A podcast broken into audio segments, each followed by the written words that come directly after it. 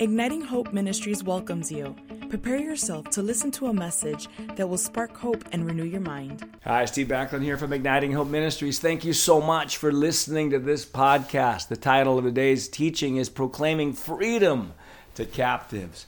In Isaiah 61, the passage that Jesus used to refer to himself in the Gospels, it, it says this it says, The Spirit of the Lord God is upon me, because the Lord has anointed me to preach good tidings to the poor.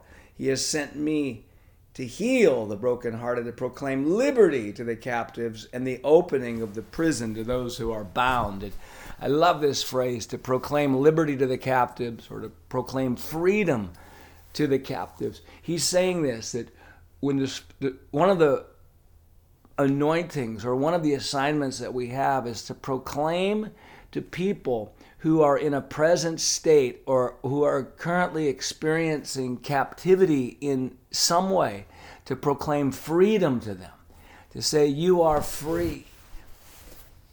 It's whether, whether someone's free, not free emotionally, they're, they're captive to depression, they're captive to poverty, they're captive to relational dysfunction, they're captive to uh, governmental dysfunction in their nation whatever it is, somebody has to proclaim freedom.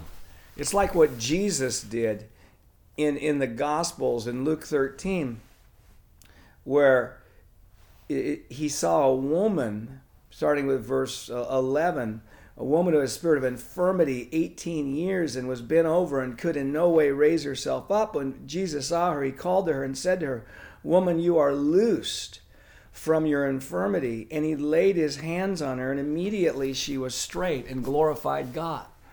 It's interesting. He made the proclamation first and then laid hands on her. So the proclamation of freedom was was needed before the action of prayer, the action of releasing healing. I find that an interesting pattern. Now, we here at Igniting Hope Ministries have been teaching for years on the power of words. Proverbs 18:21 says death and life is in the power of the tongue and those who love it will eat its fruit. Those who love what? Those who love the revelation that life is in the power of the tongue will eat the fruit of their past words. And so when we understand that death and life are both in the tongue, we will begin to speak more on purpose and speak life. And one of the ways to speak life is to actually speak freedom and to tell people, to tell cities, to tell regions, you are free. You are free. You are blessed. You are healed. You are prosperous. You are in a sound mind. Ephesians 4:29 says, "Let no corrupt word proceed out of your mouth, but only that which is for necessary edification, that it may impart grace to the hearers." And you know, it says, don't let words come out of your mouth that have a corrupting substance and will corrupt yourself or your environment, your home, but but only that which is for edification that it may impart grace. And so when we speak the word, when we speak the word of grace, when we speak life, it isn't just something we're speaking to the mind. It isn't something that we're just trying to, hopefully, people will actually understand. No, it's a substance, it's a supernatural force. Grace is the empowerment to do God's will. So when we speak freedom to people and we say to people, You're free. And the Lord will give us wisdom and different ways to say that. But the principle is that our saying it releases the grace for it to happen it in 1 Corinthians 14 1, where it says, Follow after love, eagerly desire spiritual gifts, and especially that you may prophesy.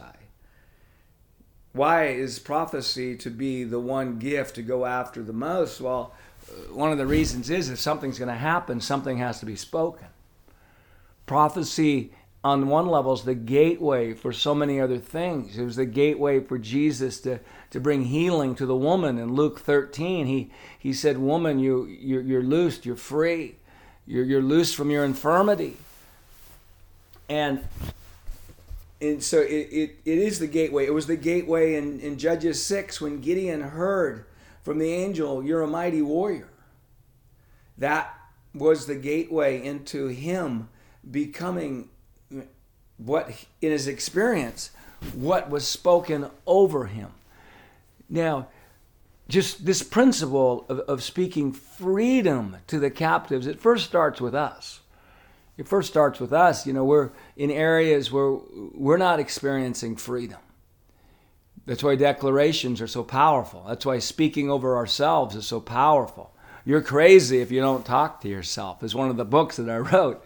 You know and just speaking freedom I remember a story by Joyce Myers, and you know, I it's been a long time ago, so hopefully I got the information right. But here's the principle is powerful. She was still smoking, and she, after she did a meeting when she was in her leadership. Joyce Myers, a great, uh, if you don't know her, uh, Christian speaker.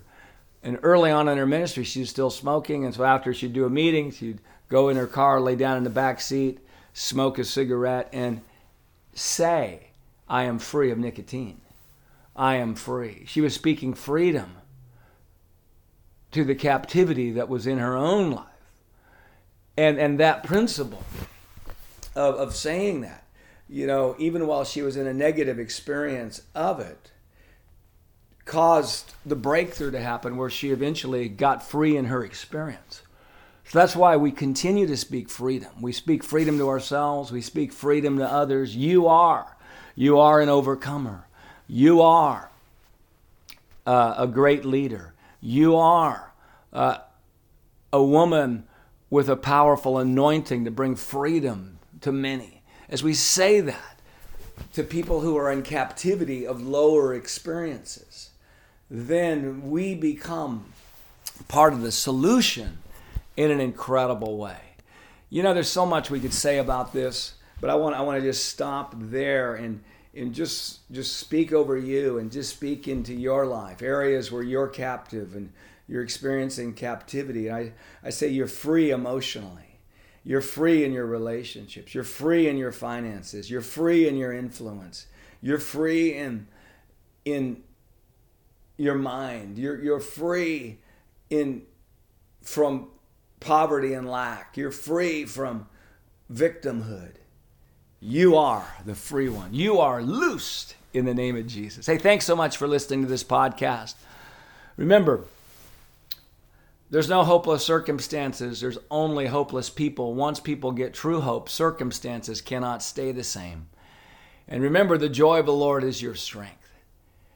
We don't need joy at the end of the battle. We need joy in the middle of the battle. I need joy today. You need joy today because it's our strength.